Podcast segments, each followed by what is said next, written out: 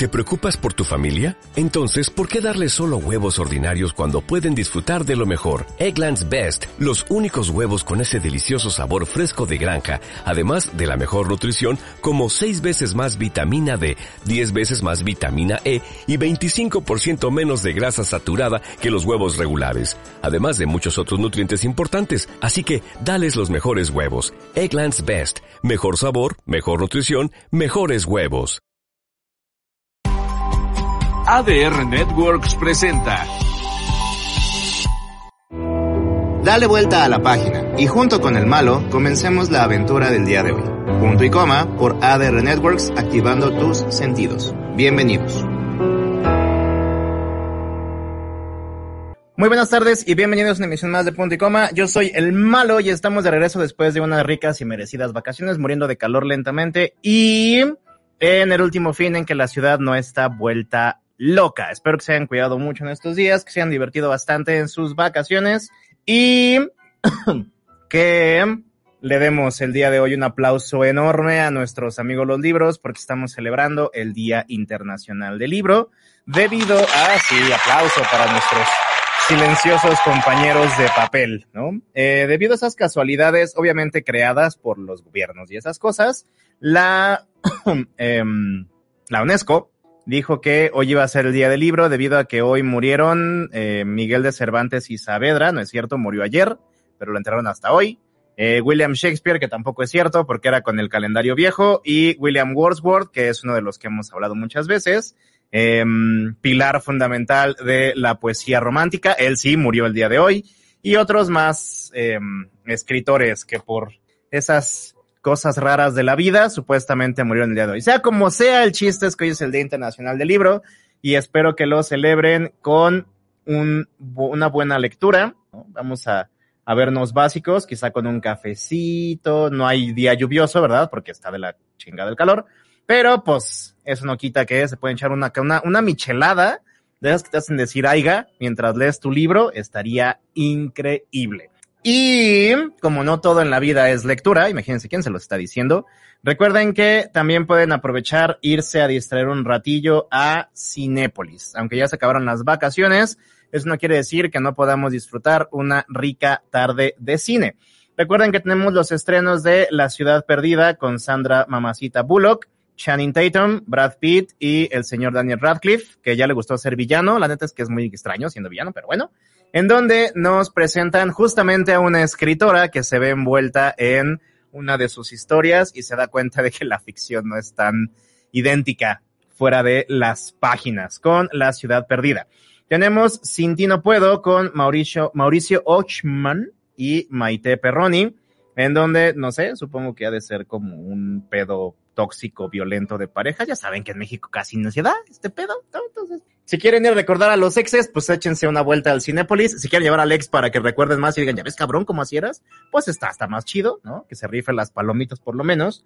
Tenemos Sin Escape, en donde eh, supongo que es algo de espías, ¿no? Porque hay un viaje a Moscú y se van a escapar y hay un plan perfecto. Entonces, pues véanla y me dicen qué tal. La neta es que no me llama la atención. Este libro del amor, esta sí he visto los, los comerciales, por lo menos se ve interesante. Es un autor en otro idioma que es mexicanizado debido a su traductora, y la neta es que sí se ve bastante interesante, como de repente no saben ni por qué lo aman, pero pues lo aman al cabrón, ¿no? Entonces, esa sí la quiero ver, la neta. ¿Para qué les digo que no? Y sí, sí. Eh, tenemos King, Regreso a Casa, en donde eh, es, la típica, es el típico viaje que une a la familia a través de devolver un animal a su hábitat. Y hay un clásico, la gente no sabía que iba a regresar, pero sí tengo ganas de verlo, Casablanca, en su ochenta aniversario, ¿no? Si quieren ver esta película del señor Humphrey Bogart, un clásico de los perros clásicos del mundo, eh, en donde recuerden que siempre tendremos París. Ah, no, si no la han visto, neta, véanla. El, la escena del bar en donde se encuentran estos amantes en el lugar menos esperado en, en este, eh, se supone que es un punto ne- un neutro, Casablanca, la isla, si no recuerdo mal, en la guerra nazi, en la, guerra, la Segunda Guerra Mundial, y entonces se encuentran estos dos vatos que alguna vez este, se separaron y pensaron que jamás iban a ver en su perra vida, y se encuentran en este lugar tan, tan, eh, pues, fuera de la, es como, ir a pagar el, el, el teléfono y encontrarte con tu ex, algo así, ¿no? Entonces empiezan a platicar y a revivir ese amor, pero también recuerdan justo el, el motivo por el que no pueden estar juntos. Y la última escena es icónica porque aparte es, eh, fue improvisada por el señor Bogart.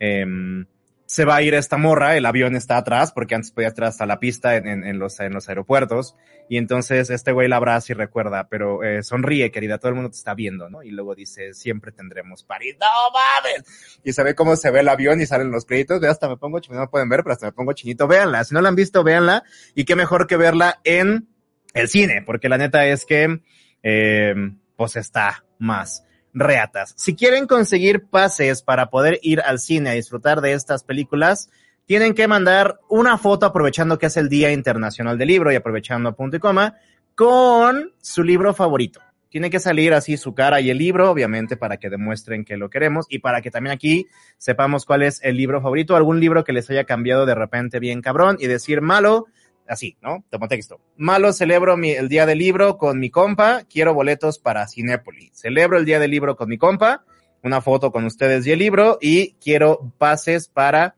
Cinépolis. Y si me quieren invitar, pues yo no digo que no, ¿ok? Bueno, el día de hoy vamos a tocar un libro, la neta no estaba planeado, quería hablarles acerca de Cyrano de Bergerac, que es el libro de la, segunda, de la siguiente semana, ¿no? Mi santo patrón, el santo patrono de los frenzoneados, el buen Cyrano, de Edmond Rostand, pero el día de hoy les quiero hablar de un libro que encontré en esos puestos que, eh, de la calle, ¿no? Que venden libros usados, y la neta es que sí lo había estado buscando antes, eh, libros de este autor, que es Ernesto Sábato, mm, por un motivo muy ajeno, digámoslo así, a la literatura. Hay un cómic, eh, yo lo vi en Facebook, y lo sigo en una aplicación justo de cómics, que se llama Los Perdedores, en donde habla acerca de un grupo de amigos, y uno de ellos se suicida, y el libro favorito de este carnal era de Héroes y Tumbas, de Ernesto Sábato. Y entonces, después de su suicidio, lo quieren, quieren leer el libro para poder comprender por qué se suicidó su valedor, y resulta que el libro les da más incógnitas que respuestas, y al, por ejemplo, por lo menos al, al que está contando la historia dice, ¿no? Que le hubiera encantado jamás leído ese libro. Como el pinche malo es un morboso, ¿no?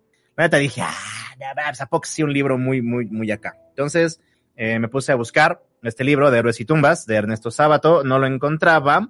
Eh, y en alguna salida que iba por la calle encontré El Túnel de este carnal, es un libro muy pequeño, nueve páginas, eh, lo compré, después encontré de Héroes y Tumbas, está programado para hablar de él, sí me voy a tardar, me voy a tardar un poquito, si es del mismo giro que El Túnel, y eh, la verdad es que no sé por qué no conocí a este autor, es muy bueno, tiene una escritura pesimista, existencialista, bastante particular, eh, y por eso decidí hablar el día de, de hoy de este libro, El Túnel, de Ernesto Sábato.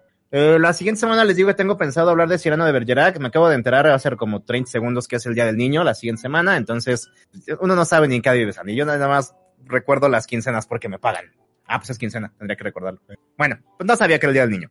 Entonces quizá cambie el libro otra vez por uno más infantil, bueno, no infantil, pero sí como dirigido a cómo quizá motivar la lectura de nuestros chamacos imberbes, o qué, eh, qué temas buscar para que puedan acercarse a este mundo mágico de la lectura. Entonces igual se cambia y si no, está planeado Cyrano de Bergerac.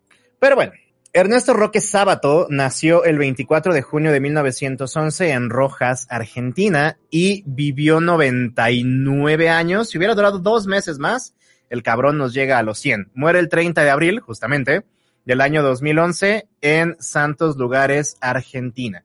Él decía que venía de una familia bastante clasista y eh, clase mediera. Su papá era estúpidamente severo y agresivo. Él contaba que eh, su mamá tenía que esconderlo debajo de la cama, de la cama matrimonial donde dormían sus papás, para poderlo defender y proteger cuando el papá se volvía loquillo en estos je, arranques tan normales en América Latina de, de poder eh, pues, educar a los hijos, vamos a decirlo así, ¿no? Tuvo once hermanos, bueno, tuvo diez hermanos, él fue el décimo. Eh, básicamente el nombre de Ernesto se lo pusieron porque su hermano menor, el noveno, falleció eh, muy poquito antes de que él naciera y entonces, pues, para no gastar nombre, reciclamos el nombre, chingues madre, ¿no? Su hermano se llamaba Ernesto José y, pues, él es Ernesto. Entonces, ¿para qué? ¿Para qué? ¿Para qué? ¿Para qué nos hacemos como que no? Vamos a reciclar. Qué feo, imagínense tener el nombre de un muerto. O sea, obviamente todos tenemos nombres de muertos, ¿no? Pero así, un muerto inmediato, no más, está de la chingada. Pero bueno. Eh, este carnal, a mí lo que me encantó haber leído es que él estudió física. Eh, tiene, tiene, tenía un doctorado en física, tal les digo en qué, en ciencias físico-matemáticas por la Universidad Nacional de La Plata en Argentina. Él fue eh, becado para poder estudiar la radiación en el eh, en Francia, en el eh, Instituto Curie, Madame Curie, por Marie Curie.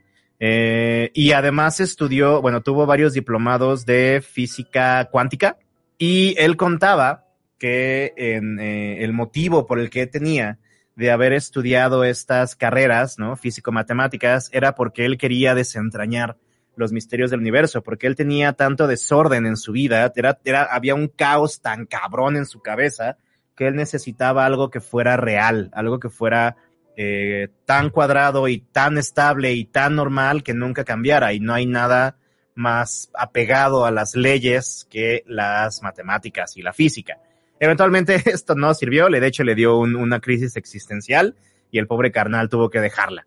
Estaba leyendo hace unos años eh, que en eh, varias universidades, de hecho el, el, el artículo salió porque hubo un suicidio, ya tiene muchos años, en la Universidad Latina, por eje diez, este eje diez, pero por eje diez, eh, un maestro de física se aventó del techo de la escuela, y entonces empezaron a hacer un estudio, y todas aquellas personas que trabajan directamente o muy directamente con el pensamiento abstracto, como son los matemáticos y los físicos, obviamente, ¿no?, con estas eh, ecuaciones que en realidad no existen, pero que intentamos utilizar para desentrañar los pedos de la naturaleza, tienden a tener o a llegar a un punto de desplazamiento en donde se les bota la canica y entonces optan por el suicidio.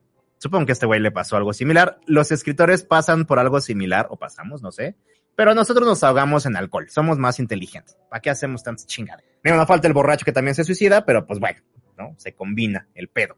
Este carnal tuvo, eh, ahorita hablando de este asunto de eh, esta, eh, pues, es, esquinas tan contrarias de su vida, como fue estudiar física, matemática y dedicarse a la literatura en algún punto de su vida, eh, tuvo, o él decía, que una de sus influencias más grandes fue un señor llamado Pedro Henríquez Ureña, eh, que tenía o fue admirado tanto por él como por Borges. Sin embargo, de una manera un poquito triste, ellos lo recuerdan únicamente con un maestro adjunto, en donde eh, él jamás llegó a ser titular de un área debido a que venía de otro país. Eh, él participó o ayudó mucho aquí en México a José Vasconcelos para hacer la reforma educativa en el año de mil novecientos veintiuno. Recuerden que José Vasconcelos fue nuestro primer secretario de Educación de la S E P, y él formó parte del Ateneo de la Juventud Mexicana, o el Ateneo Mexicano, que si no mal recuerdo, aquí está el Choca y me sabrá corregir, ellos se pusieron al pedo cuando Porfirio Díaz quería imponer el positivismo y un pensamiento absolutamente científico, negando la cultura y las artes, bueno, las humanidades. Y entonces estos, eh, este Ateneo, ¿no?, liderado por José Vasconcelos, se interpuso de manera lógica y de manera filosófica con eh, planteamientos más estructurados, y no nada más la hacían de pedo. Eventualmente, eh, durante el cortísimo gobierno de Francisco I. Madero y los subsecuentes fue, eh, bueno, de hecho intentó llegar a la presidencia, si no me equivoco, no ganó, y eh, lo hacen secretario de la S E P, y de hecho tenemos una biblioteca muy bonita que está eh, nombrada en su honor, el José Vasconcelos. Bueno, pues este carnal, Pedro Henríquez Ureña, fue, eh, ayudó eh, de manera activa en la reforma educación, educativa de México, y fue la inspiración de este muchachón, de Ernesto Sábato, para poder escribir. Eh, este güey participó, formó parte de la eh, Secretaría General de la Federación Juvenil eh, Comunista. Él era parte del Partido Comunista en los treintas. En algún punto comienza a dudar de si este eh, movimiento comunista es neta el indicado, y comienza a dudar también de Lenin. Todos sabemos qué le pasa o qué le pasaba a la gente que dudaba de Lenin. Entonces le dicen, mira carnal, la neta nos queda chido, entonces vamos a hacer este pedo. Te vamos a llevar a una escuela eh, comunista, obviamente, leninista, para que agarres el rumbo, hijo. Y la neta es que si no, pues te vamos a hacer perdedizo, ¿no? Él contaba que en estos centros educativos, o eh, volvías a, al corral, o te mandaban a un gulag, o terminabas en un psiquiátrico. Lo único bueno que ocurre o que saca de este, eh, de pertenecer al Partido Comunista, es que conoce a Matilde Kusminsky-Richter, una eh, militante también del Partido Comunista de diecisiete años. Se enamoran absoluta y perdidamente. Esta morra se sale de su casa a los diecisiete para irse a vivir con él. Chingue a su madre si no. Esto es amor y no mamadas. Eh, se casan en el año de mil novecientos treinta y siete. Eh, cuando comienza este pedo leninista, eh, él decide mejor salirse, decir, ¿sabes qué? Gracias. Huye a Francia para estar un poquito...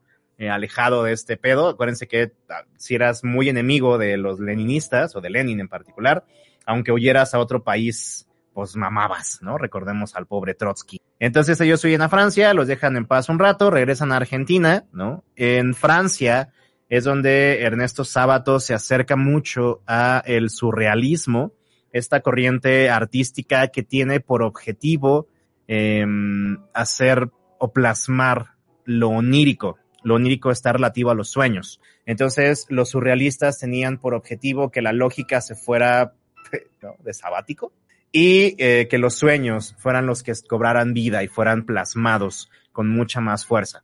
Eh, aparte, como les mencionaba, Sábato siempre tuvo esta inquietud acerca de quién era, cuál es, cuál era su papel en la vida, cuál era la, la necesidad del mundo de que él existiera, qué era lo que él ofrecía a esta realidad, qué, qué objetivo tenían sus actos dentro del mundo, qué, qué positivo él dejaba en cada una de las personas que él conocía. Esta búsqueda existencialista que él intentó eh, aplacar a través de las ciencias exactas y que después pudo verter en la literatura, que de hecho creo que es de los rasgos más importantes que tiene, eh, nos presenta un, un escritor muy diferente a, por lo menos a los que yo he leído, y eso, y aún a los existencialistas, de todos los franceses que son tan dramáticos, como Camus, como Albert Camus y como Jean-Paul Sartre. Eh, él no busca dar una respuesta. Lo que busca Ernesto Sábato es dar preguntas, y la mayoría son retóricas. Por eso es que si de Héroes y Tumbas está escrito similar a como está escrito El Túnel, y es mucho más largo, la neta es que sí le voy a dejar un rato antes de leerlo. No quiero terminar como este carnal del cómic que les comentaba. En mil novecientos treinta y ocho nace su primer hijo, Jorge Federico, que lamentablemente muere en el noventa y cinco en un accidente de coche. Eh, él tiene una crisis existencial, esta que les comentaba, en mil novecientos cuarenta y tres, en donde dice, güey... Chile, no sé ni quién soy, ni qué hago, ni para dónde voy, ni si lo que estoy haciendo está correcto, no sé si voy para el lugar que tengo que ir, no sé si vengo del lugar donde tengo que venir, no sé. Entonces decide alejarse de las ciencias y comienza a meterse más de lleno a la literatura. Ya había tenido unas, algunos escritos, la mayoría de ellos de carácter filosófico existencialista, pero, eh, insisto, a diferencia de los filósofos existencialistas, sobre todo franceses, Sábato no tiene la necesidad o el objetivo de contestar preguntas. Sábato tiene el objetivo de poder expresar o decir en voz alta sus preguntas. Él no busca respuestas. Él lo que busca es poder eh, comprender a través de una retroalimentación, por lo menos eh, retórica, qué es lo que está ocurriendo dentro de él y qué es lo que está ocurriendo con el mundo. Eh, lo cual me parece muy curioso debido a que él no está proponiendo.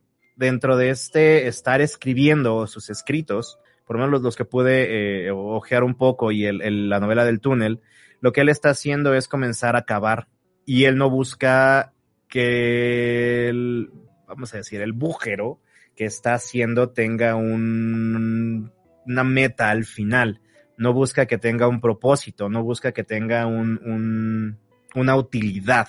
Lo que está buscando Sábato es ver qué tan adentro puede llegar. Este proceso, lo vamos a comentar ya que llegamos al libro, pero este proceso es, eh, es el ideal filosófico, pero también es el más complicado de hacer para poder tener eh, una conciencia plena de quiénes somos y comenzar entonces a avanzar. Está de la chingada. Este canal tuvo, eh, bueno, perteneció y presidió a la CONAPED, que es la Comisión Nacional sobre la Desaparición de Personas, en el año de mil novecientos ochenta y tres a mil novecientos ochenta y cuatro. Ironías de la vida, ahorita está muy de moda esto de las personas desaparecidas, y los asesinatos a mujeres, no escogí el libro por eso, aclaro, porque luego van a decir que, ay, no mames, malo, estás viendo y no ves, la, la, la, la, la, ¿no? No es cierto, simplemente fue casualidad, ni siquiera sabía de qué se trataba el libro. Eh, pero yo creo que en México se hace falta una, una comisión como estas, una CONAPED.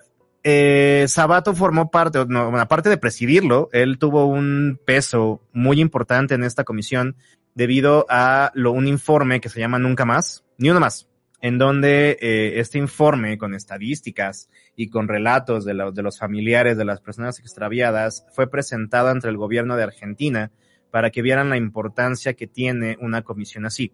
Ni siquiera hace falta decirles, ¿no?, que en México al gobierno le importa tres hectáreas de cacahuates garapiñados si la gente se pierde o no, pero supongo que sí hace falta un, una voz que grite eh, este tipo de situaciones sin que salgan terceros a defender los actos de un gobierno que no presenta una utilidad práctica en esta área, ¿no? No vamos a entrar en política, la neta es que no soy una persona política, pero cuando leí lo que él hizo en, en este ensayo de Nunca Más, un informe de las personas desaparecidas, eh, me quedé sorprendido que un autor pudiera levantar la voz en un, quizá en un tema que no le toca directamente, aunque sí lo toca directamente como, como habitante de la Argentina.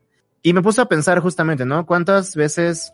y va un poquito ligado con cuando lleguemos al libro, ¿cuántas veces nos hacemos los ciegos o de la vista gorda con temas que son fundamentales e importantes, únicamente justificando y diciendo que no es mi área, ¿no? No es, ahora sí que no es mi perro y yo no lo baño. Eh, ¿Y cuántas veces nos, nos, nos tomamos o, o agarramos un estándar de estandarte situaciones que eh, la neta no van ni tienen que ver porque...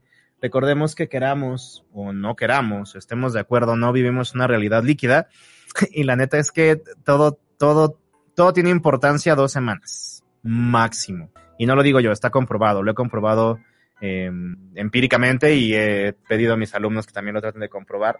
Lo que está ocurriendo ahorita, no, no diremos nombres, pero insisto, para no entrar en temas sociales más allá de la literatura.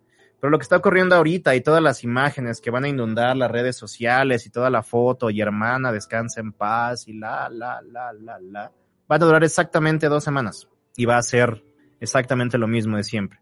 No hay una relevancia, no hay una, una perpetuidad de este sentimiento de enojo. Cambiamos de máscara cada vez que pasa algo nuevo y durante ese proceso de algo nuevo gritamos porque pensamos que así vamos a cambiar algo y de repente cuando comienza a ardernos la garganta, simplemente guardamos silencio y esperamos al siguiente suceso para poder justificar que estamos gritando de nuevo.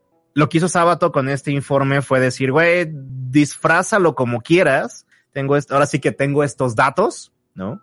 Eh, tanto estadísticos, matemáticos, como sociales, y la neta es que no puedes seguir fingiendo que no pasa nada. Por eso yo insisto que una CONAPED hace falta en un país como México. Él fue, junto con Borges, uno de los únicos dos argentinos que han ganado el premio Miguel de Cervantes en el año de mil novecientos ochenta y cuatro, cual es un premio muy importante, obviamente, en la literatura de habla hispana. ¿Y por qué no? Después de, o sea, imagínense, él se casó en mil novecientos treinta y cuatro. Uh, ah, treinta y seis, perdón. Se casa por el civil en mil novecientos treinta y seis y hasta mil novecientos noventa le dijo después, oye, mija, pues mira, ya llevamos juntos más de cincuenta años, no creo que me dejes, yo no te voy a dejar, ¿qué tal que nos casamos por la iglesia? Y en mil novecientos noventa hizo una fiesta bien chiquita en su casa, bueno, chiquita entre comillas, porque su casa estaba bien vergas, y se casó por la iglesia con eh, Matilde Kusminsky-Richter de Sábato. Eh, todavía en, en los últimos años de su vida recibió múltiples Eh, reconocimientos y halagos debido a la importancia que tuvo en la literatura. Este carnal se me hace mucho como Juan Rulfo.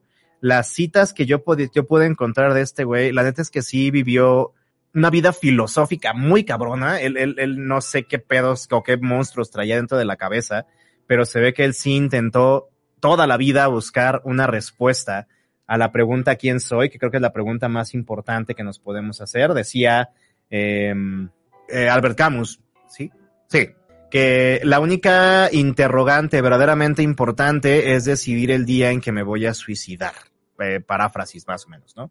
Y entonces lo que hacía Sábato no era hablar de la muerte, ni, ni buscar la muerte, Camus tampoco, es, es una muy mala lectura, pero a fin de cuentas yo siempre he dicho que este pedo de, de buscar tu valía dentro del mundo, de buscar tu lugar dentro del mundo, de buscar en realidad saber quién eres, qué haces, por qué lo haces, cómo lo haces, qué, qué, qué vas a dejarle al mundo en el momento en que de verdad te vayas, tiene este peso también. Si yo soy capaz de verdad de decidir cuándo irme o aún no he cumplido con lo necesario para irme. Eh, Aristóteles, nuestro carnal Aristóteles, decía que nuestra única misión es ser feliz. A lo único que pinches venimos a este mundo es ser felices, y es la misión más complicada, ¿no?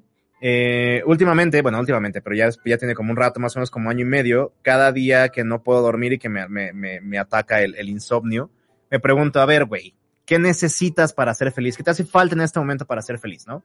Y las respuestas más sencillas, como vamos a ver en, en el libro del túnel, son cosas inmediatas, ¿no? No sé, una chaqueta, una mamada, un whisky, no sé, veinte mil varos en mi cuenta, eh, que Scarlett Johansson me conteste mis mensajes, cosas de así, ¿no? Inmediatas. Pero si comienzas a dejar esos velos que la sociedad te avienta para que te ciegue y comienzas a ver, neta, ¿qué hay más atrás? La pregunta ¿qué necesitas para ser feliz? Es la pregunta más importante de nuestra vida y creo que es la que menos nos hacemos. Sábato se ve que intentó encontrar esa respuesta toda la vida. Tenía una amiga, ex amiga ya, me regañan porque siempre digo que tengo puros ex amigos, que ella eh, tenía una pregunta muy bonita que era ¿cómo está tu corazón el día de hoy? ¿Cómo se siente tu corazón el día de hoy? Nadie nunca me lo había preguntado, no me lo, no me lo he vuelto a preguntar y la neta es que era una pregunta bien cabrona de contestar. Porque si te preguntan, ¿cómo estás? ¿Bien? ¿Cómo dormiste? Pues amanecí, ¿no? Si no hay nada malo, quiere decir que está pasando algo bueno. Saludos a la jefa, acaba de entrar, besitos. Y a mi hermana, que espero que también esté escuchando. Pero si te preguntan, ¿cómo está tu corazón? ¿Cómo están tus sentimientos? ¿Cómo estás de paz en el alma? Si es como de verde. No, pues aguántame, ¿no? Tengo que pensarlo seriamente. Y son preguntas que la neta es que mucha gente le huye. Ernesto Sábato, eh, dentro de su obra, por lo, bueno, por lo poquito que pude ver, tiene un... un, un Eh, ¿soy feliz el día de hoy? No, no, pero tampoco soy infeliz.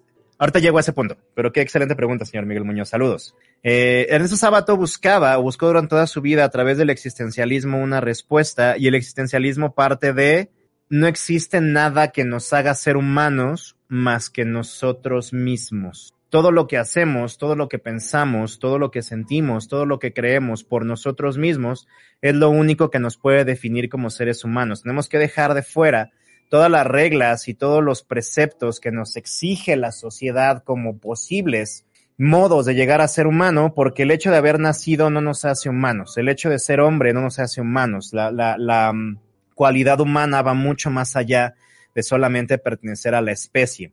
Y esto se ve reflejado mucho en el libro del túnel y se ve muy reflejado mucho también en El extranjero de Albert Camus, de Albert Camus, perdón. Ya lo platicamos una vez, pero es muy probable que lo vamos a contar dentro de muy poco. Escrito en el año mil novecientos cuarenta y ocho, El túnel nos relata la vida en primera persona, la vida, pero sí el suceso del asesinato de María Iribarne a manos de Juan Pablo Castel, nuestro narrador en primera persona. Por eso dije, no fue elegido. No estoy apoyando nada que ver con los feminicidios que hay, solamente se dio, no sabía de qué se trataba el libro. Ay, como está de moda. No, no, no, no, no. Yo no manejo por la moda, ya me lo me reclamaron hace ratito. Bueno, ayer. Este libro está muy cabrón porque podemos intuir a través del diálogo que tiene el, eh, la primera voz, nuestro narrador, nuestro eh, Juan Pablo Castel, que tiene principios esquizoides, eh, una disociación de la realidad muy cabrona, eh, tiene una psicosis dirigida al trastorno delirante, es decir, él solito hace sus chaquetas mentales y vive en estas chaquetas mentales y padece de una soledad existencial. Además, él junto con el personaje de María tienen un, obtienden a la proyección, es decir, eh, obligan a ver en la otra persona características que yo tengo y niegan ver en la otra persona características que sí tengo. Eh, es como el lo que te checa, te, lo que te checa, te choca. Que si reconoces algo en alguien, sobre todo algo negativo, es porque tú lo tienes. Esto no es absolutamente cierto, pero es más sencillo. Recuerden que Plauto decía que yo soy humano, yo soy un hombre, nada humano me es ajeno. Yo puedo interpretar los eh, comportamientos de las demás personas a través de mi experiencia. Eso sí se puede, pero no quiere decir que tenga toda la verdad absoluta, porque digo, órale, ese carnal sonrió. Mm, yo sonrío cuando tengo hambre. Ah, pues sabe tener hambre, ¿no? Eso es eh, un trastorno delirante, en donde yo saco conclusiones que no tienen absolutamente nada que ver con lo que sí está ocurriendo. El libro nos narra entonces el momento en el que Juan Pablo Castel conoce, ve más bien, ve por primera vez a María Iribarne. Eh, Juan Pablo Castel es un pintor y hace una pintura que se llama eh, La Infancia o algo así, que es una mamá viendo cómo su hijo está jugando. Y en la parte de atrás se ve una ventana, y en esa ventana se ve una figura solitaria que está mirando hacia el mar. Y él lo dice, es que lo importante de esta pintura no era la figura en primer plano, no es la jefecita que está viendo al chilpayate jugando, es la figura de atrás, es esta soledad. Y es un tema, este tema de soledad es algo muy importante dentro de la novela. Resulta que solamente una persona descubre esta ventana y descubre esta escena, y es María Iribarne. Eh, durante la exposición donde esta morra aparece y se pone a ver la ventana, no se atreve a hablarle y durante mucho tiempo se pone a fantasear cómo es que va a propiciar volvérsela a encontrar. Eh, ya se, insisto, sus chaquetísimas mentales, ¿no? Eh, eventualmente la encuentra, comienzan a tener una especie como de relación en donde él necesita entenderse a través de ella. Comienza a acosarla con preguntas de manera muy agresiva, muy, muy agresiva, sobre qué es lo que veía en esa ventana, por qué se le hizo importante la ventana, qué es lo que ella sentía, qué es lo que ella pensaba, qué es lo que él piensa, qué es lo que él siente. Ella solo guardaba silencio. Eventualmente comienzan a tener un acercamiento en donde él empieza a sobreanalizar el acercamiento que tienen estos dos y ella lo niega y de hecho se siente ofendida cada vez que él da una conclusión de por qué se comporta como se comporta. Hay una parte en donde está en el cine y él a través de fósforos que enciende cada cierto lapso va viendo su cara y en alguno prende el cerillo y dice, es que yo sé que acaba de sonreír. No se le ve en la cara la sonrisa, pero puedo reconocer que acaba de esconderla. Y le dice, güey, es que yo sé que sonreíste. Y ella dice, no, no, no, no, no, estás bien pendejo. Y me caga que estés diciendo o pensando lo que yo acabo de hacer. En algún punto, eh, Juan Pablo le dice, bueno, Chile, ¿qué pedo, morra? ¿Qué somos? ¿No? Así que le aplicó el, tú y yo, ¿qué somos? ¿No?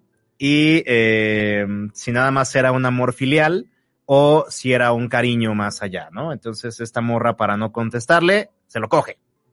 Bueno, se lo coge. Eh, y a partir de ahí comienza a tener una relación carnal en donde eh, la parte que ellos compartían, este mutuo acuerdo, que era eh, lo que había comenzado, el acercamiento se empieza a perder, pero cogen cada vez más seguido y después de coger siempre vienen reclamos por parte de Juan Pablo, siempre vienen preguntas que ella nunca contesta, ella nunca se abre. Y entonces eh, el, el libro dice, ¿no? Para que me contestara le retorcía los brazos, ¿no? Le decía que era una puta eh, y después me sentía mal conmigo mismo y le pedía perdón. Si todo esto les suena como una relación que han tenido, señores, por favor, por favor, hagan una, una, un, un análisis de conciencia bien cabrona, porque antes que yo sí caí, me cayeron tantas pedradas, ¿no? Que no supe si, si, si, no sé.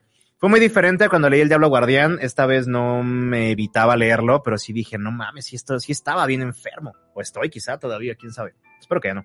Eh, la celopatía, o la celotipia más bien, eh, forma parte de esta novela muy cabrón, obviamente. Este güey ve a, a, a María Iribarne como parte... Ve a María Iribarne como un objeto que él debe de poseer porque es la única, entre comillas, que lo entiende. Es la única que lo escucha. Pero también en varias partes de la novela él dice, es que a mí me caga la gente y entonces no me les acerco porque no, no son suficientes para que yo me acerque. Básicamente esta morra, la única, el único mérito que tiene es que es la única que se quedó, que se quedó escuchándolo. Y por eso es que este güey ya siente que, uy, no mames, es la única que me va a comprender toda la vida y no puede irse porque si se va... pues me quedo solo. Eh, se da cuenta que esta morra está casada, está casada con una persona ciega, con Allende, y visita mucho una casa de playa con un carnal que se llama Hunter. Conforme va cayendo en esta necesidad de pertenencia, en esta necesidad de destrucción de aquello que tiene justamente con María y comienzan los ataques, ¡ah, manches, señor Miguel! Los tóxicos existen desde... Algún día vamos a hablar de la novela de Medea, que creo que es la toxicidad más chingona que yo he visto. Eh, Medea es la, la bruja que ayuda a Jasón a conseguir el vellocino de oro para ser rey de Ítaca, se va con él, se casa, tienen dos hijos, pero de repente como empieza a ponerse viejita, obviamente, Jasón dice, no, pues ¿sabes qué, mija? Es que todavía aguanto tres palos y pues me voy a conseguir una, una esposa más joven, no te sientas mal, no es por, no eres tú, soy yo, la neta es que la, la, la, ya sabe, ¿no? Cuentos de, de, solo estoy con ella por los hijos. Entonces resulta que Medea empieza a perder la razón y a Jasón pendejo se le olvida que es una bruja chingona. Entonces el último capítulo, no, no lo voy a contar el último capítulo, pero básicamente hace una cosa muy cabrona y se va volando en un carro tirado por dragones. Eso es ser tóxico y no mamadas. Y la neta es que la escena está tan chingo, tan, tan, está tan pinche cinematográfica, como se abre la puerta así, ¡puf!, ¿no? Y corre la sangre por abajo, no les voy a contar la sangre de qué, y de repente Medea así se escucha cómo le pega al fuete y sale en su carro tirado por bestias, bueno, yo digo, pues aparecen como dragones la descripción, y se va volando mientras se ríe porque se volvió toda loca, cubierta de sangre, no hombre, está bien, pero bueno, tóxicos, chingones, ¿no? Entonces resulta que eh, Juan Pablo comienza a caer en, en excesos porque siente que María se le está yendo, y cada vez que se pone borracho, le manda una carta, sí, la neta sí estoy bien enfermo, le manda una carta reclamándole chingos de cosas, ¿no? Eh, justo porque el silencio de María, cuando, cuando Juan Pablo comienza a preguntarle cosas acerca de ella, cosas reales acerca de ella, porque a fin de cuentas no la conoce, el silencio hace que Juan Pablo se empiece a hacer sus trastornos delirantes, que él empiece a crear una realidad para poder explicar, o explicarse más bien quién es María.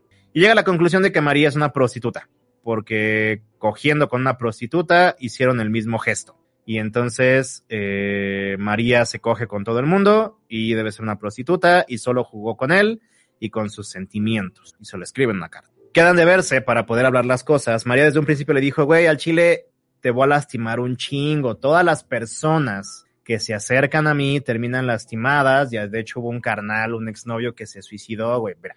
Me caes muy bien, te quiero un chingo, pero vamos a mantener una distancia porque al chile no te quiero lastimar como a los demás. No, no, no, no, no, no, yo aguanto, soy de pal, ¿no? Total que se quedan de ver y María le dice, güey, neta, neta, ¿para qué nos quieres ver? O sea, ¿para qué quieres que nos veamos? Para seguirnos dando en la madre, al chile mejor Nel.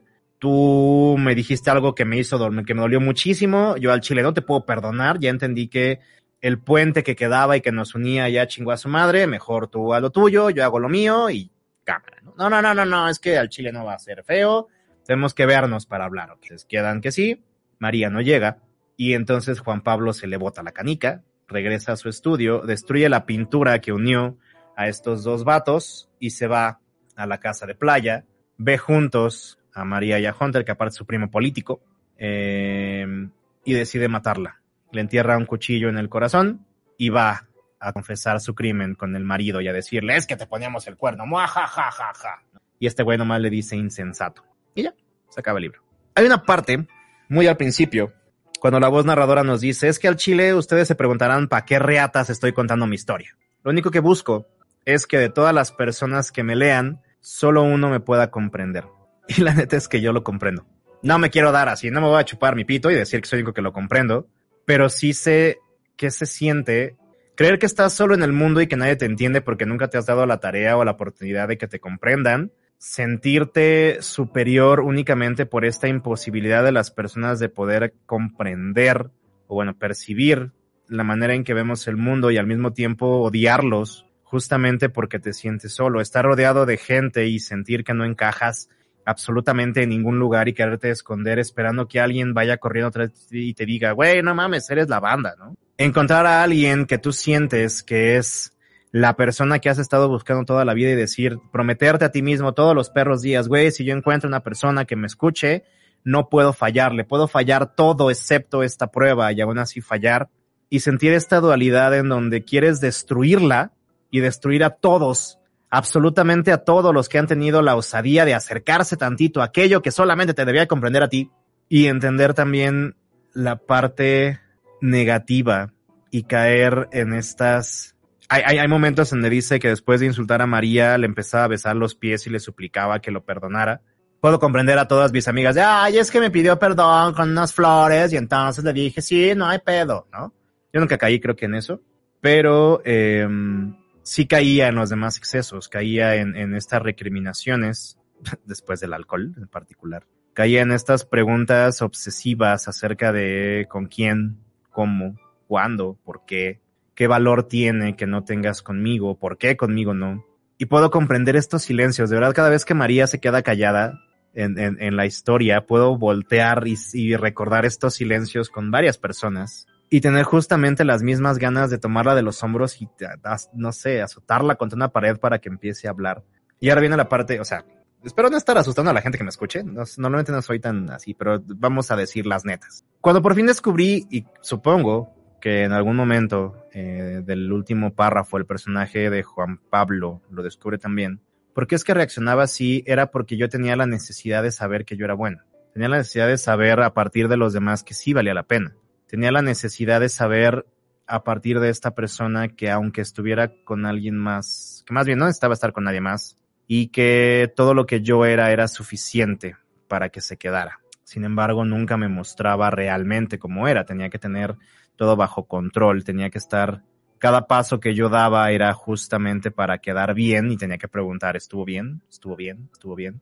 Y entonces cuando no recibía la respuesta que yo quería, o ninguna respuesta con estos silencios, era cuando caía de nuevo en esta desesperación de es que no mames, por eso estás solo, por eso nadie te quiere, ves cómo te vas a quedar solo siempre, la, la, la, la, la, la, ¿no? Pero viene la parte del existencialismo. El poderte conocer a ti mismo tiene el principio existencialista de romper con las reglas que tenemos por, para y a partir de los demás.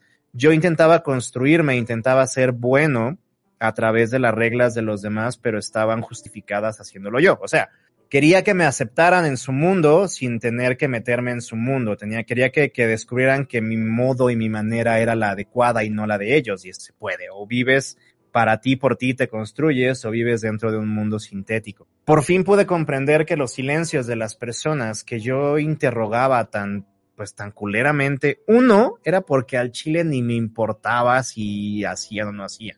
Es algo que todavía me está costando mucho trabajo. Eh, si una cosa es que respetes tu vida como pareja, pero otra cosa es que la neta, probablemente la otra persona tampoco sepa por qué lo está haciendo. Probablemente está llegando o únicamente se ha llegado o llevado a repetir patrones que le han servido, entre comillas, en su vida. Y la neta es que cuando le dices, güey, ¿por qué lo hiciste?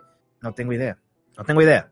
Lo vengo haciendo toda la vida y no tengo idea por qué lo hago. Sí doy un consejo, si conocen a una persona que sea similar a mí y lo pregunten todo, por favor, por favor no se queden calladas o callados. Digan algo, digan aunque sea te vale verga, pero no, o sea, el, el hecho de que se queden en silencio, que cambien el tema para no herir es una mamada. Neta, neta de huevos, es una mamada.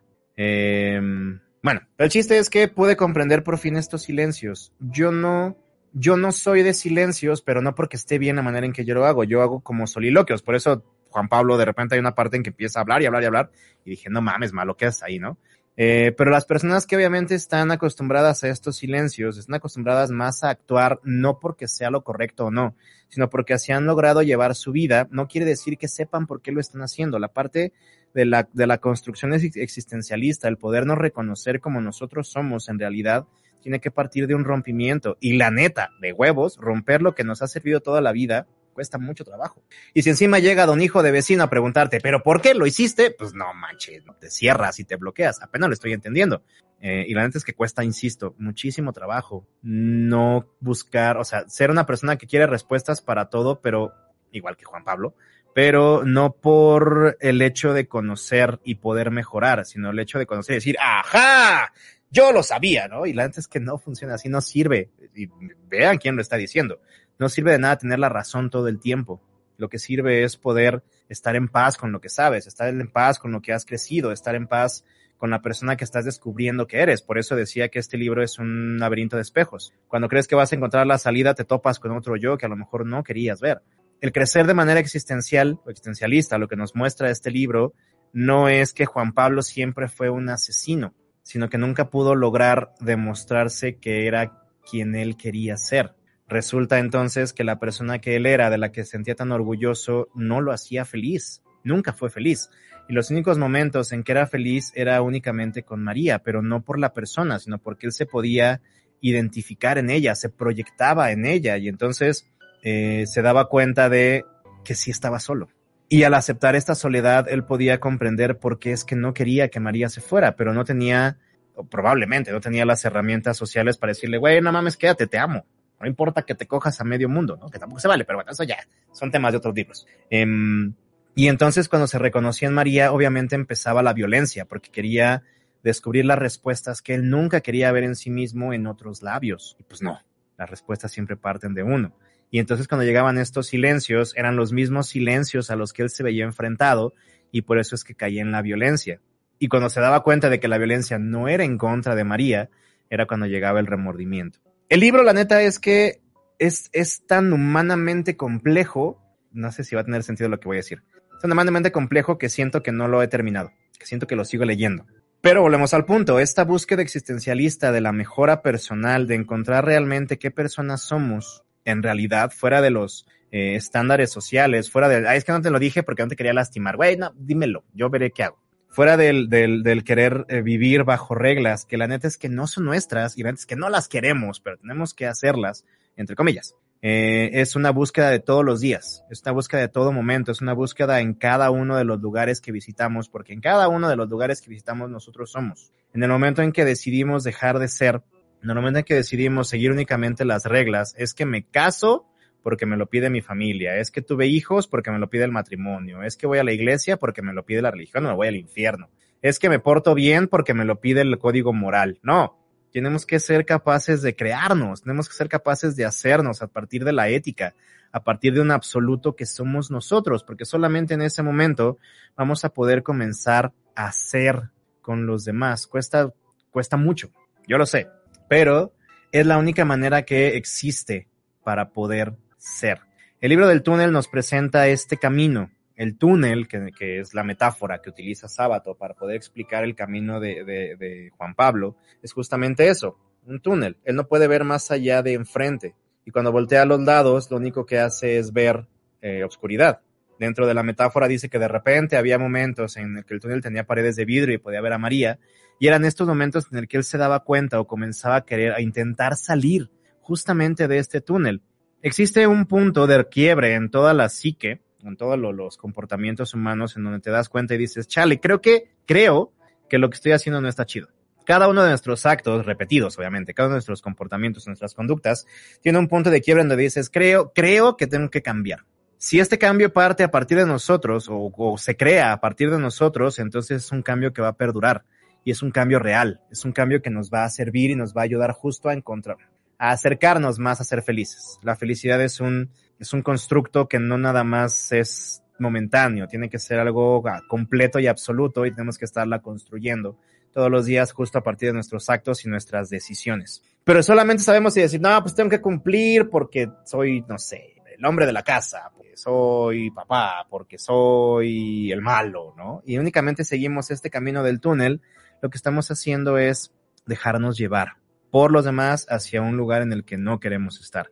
Eh, al inicio, por ejemplo, cuando él habla de las pinturas que él hacía, decía que las hacía con muchísimo cuidado, como si estuviera construyendo un edificio, y que todos los críticos lo amaban. Al final dice que sus pinturas han dejado de tener orden y ya no le gustan, porque no porque no sea algo que él quiera plasmar, al contrario, está plasmando algo que sabe que nadie más le va a aplaudir, se está mostrando como es y no le está gustando. Es algo, un punto también muy importante, la gente que está, bueno, que acude a terapia, mis respetos, pero eh, muchos dejan de ir justamente por lo que empiezan a descubrir, por la persona que sí son ellos fuera de estas máscaras sociales y dicen, no, no, no, ya no quiero, ya no me gustó, ya no juego, no me late lo que estoy viendo, ¿no? Y entonces deciden abandonarlo, y justamente es este proceso de quiebra, el proceso de aceptarte, de verte en el espejo, cada paso que das y decir, ok, ¿quién quiero ser? O sea, ¿quién, quién, quién de verdad soy? Si quiero todas las máscaras que me han creado y todas las, las vendas que me han puesto en los ojos y todos los, los a huevo que tengo que hacer en sociedad, ¿quién soy? Neta, ¿quién soy? Entonces, contestando la pregunta del señor Miguel, ¿hoy es feliz? No, pero no soy infeliz, porque por fin he comenzado un proceso que me costó mucho aceptar, que necesitaba hacer. Eh, tanto de sanación y aceptamiento para mí como para las demás personas. Eh, mi egolatría y mi egocentrismo han entendido de que si yo soy capaz de hacerlo todo, no quiere decir que sea mejor que los demás. Quiere decir que estoy en paz con lo que soy y con lo que tengo, aunque a veces me cause una sensación de soledad el saber que no lo puedo compartir con cualquier persona y sentirme quizá un poquito aislado. En algunos eh, momentos estoy pleno con lo que soy, estoy pleno con lo que tengo y creo que por fin puedo comenzar el camino a ser feliz. Hoy no, tal cual, porque es un camino supongo que de toda la vida, pero sí me siento con esperanzas por primera vez en muchos años de poder llegar a ser feliz. Entonces sí contesté la pregunta. De hecho, siga por acá el señor Miguel. ¿Recomiendo el libro? Absolutamente sí. Es un libro muy pequeño, es bastante... Eh, fácil de leer, la, la, por primera vez leí a un autor, eh, bueno, no por segunda, eh, porque todavía hasta Cortázar de repente saca sus palabras domingueras argentinas y es como de qué. Eh, pero bueno, con él y Borges no tuve broncas para leerlo, todo se comprende. Eh, los, los monólogos que tiene, los soliloquios que tiene Juan Pablo Castel son maravillosos. La parte en donde conoce a Hunter y a su prima Mimi, que empiezan a hablar de puras banalidades, y lo peor es que él dice, es que yo no sé por qué me acuerdo de esta conversación, porque no quiere aceptar que este carnal es tan banal como estos dos que tanto detesta, son tan increíbles, están tan bien construidas. Eh, los gestos, cada vez que está junto a María nos va a relatar los gestos, y aparte hay un momento en el que pudo ser la salida de su túnel cuando María y él están frente al mar, que es la escena justamente que le recuerda a ella que vio en la pintura, y comienza a abrirse por primera vez en toda la novela y probablemente en toda su vida, y comienza a contar por qué es así. Y este güey, en vez de escucharla y en vez de comprenderla y en vez de saber o, o encontrar algo que pudiera sanarlos a los dos, decide meterse en sus pensamientos. Y cuando se da cuenta que tuvo que haberla escuchado, lo único que dice es, ah, está cabrón. Entonces, digo, también pongan atención cuando alguien se abra con ustedes. ¿Todo lo recomiendan mucho? Sí. Eh, no sé si les vaya a ca- caer como balde de agua fría igual que a mí, pero la neta, denle un chance. Vamos a darle un descanso a Sábato para eh, poder leer de Héroes y Tumbas, porque sí me da un poquito de miedo. Y eh, siguiente semana, si encuentro un libro chingón para hablar con los para hablar acerca del Día del Niño, hablaremos de él. Si no, vamos a hablar de mi santo patrono, que es el santo patrono de los frenzoneados, Cyrano de Bergerac, en la obra de Edmond Rostand. Voy a ver si puedo ver la película y si puedo ver el remake, que lo quise ver, pero nadie me acompañó. Eh, los que van volviendo de vacaciones, vuelvan con mucho cuidado. Recuerden que los estamos esperando aquí en la ciudad. Los que ya habían regresado a trabajar, pues ni modo, así es la vida. Yo soy uno de ellos. Y eh, recuerden que, aunque ya estamos bajando todo el índice, seguimos todavía con la necesidad de cuidarnos, no bajen la guardia, y nos vemos la siguiente semana con Cyrano de Bergerac o con algo para los morrillos. Yo soy el malo, me estoy, después de haber descansado dos semanitas muy ricas, y esto fue Punto y Coma, hablando de El Túnel de Ernesto Sábato, aquí en A D R Networks, y quédense porque seguimos activando sus sentidos. Muchas gracias. Prepara tu parador y recuerda que la siguiente semana continuamos nuestro viaje por las letras, aquí en Punto y Coma, por A D R Networks, activando tus sentidos. Gracias. ¡Ey! ¡No te vayas! ¡Sigue con nosotros! A D R Networks. Activando tus sentidos.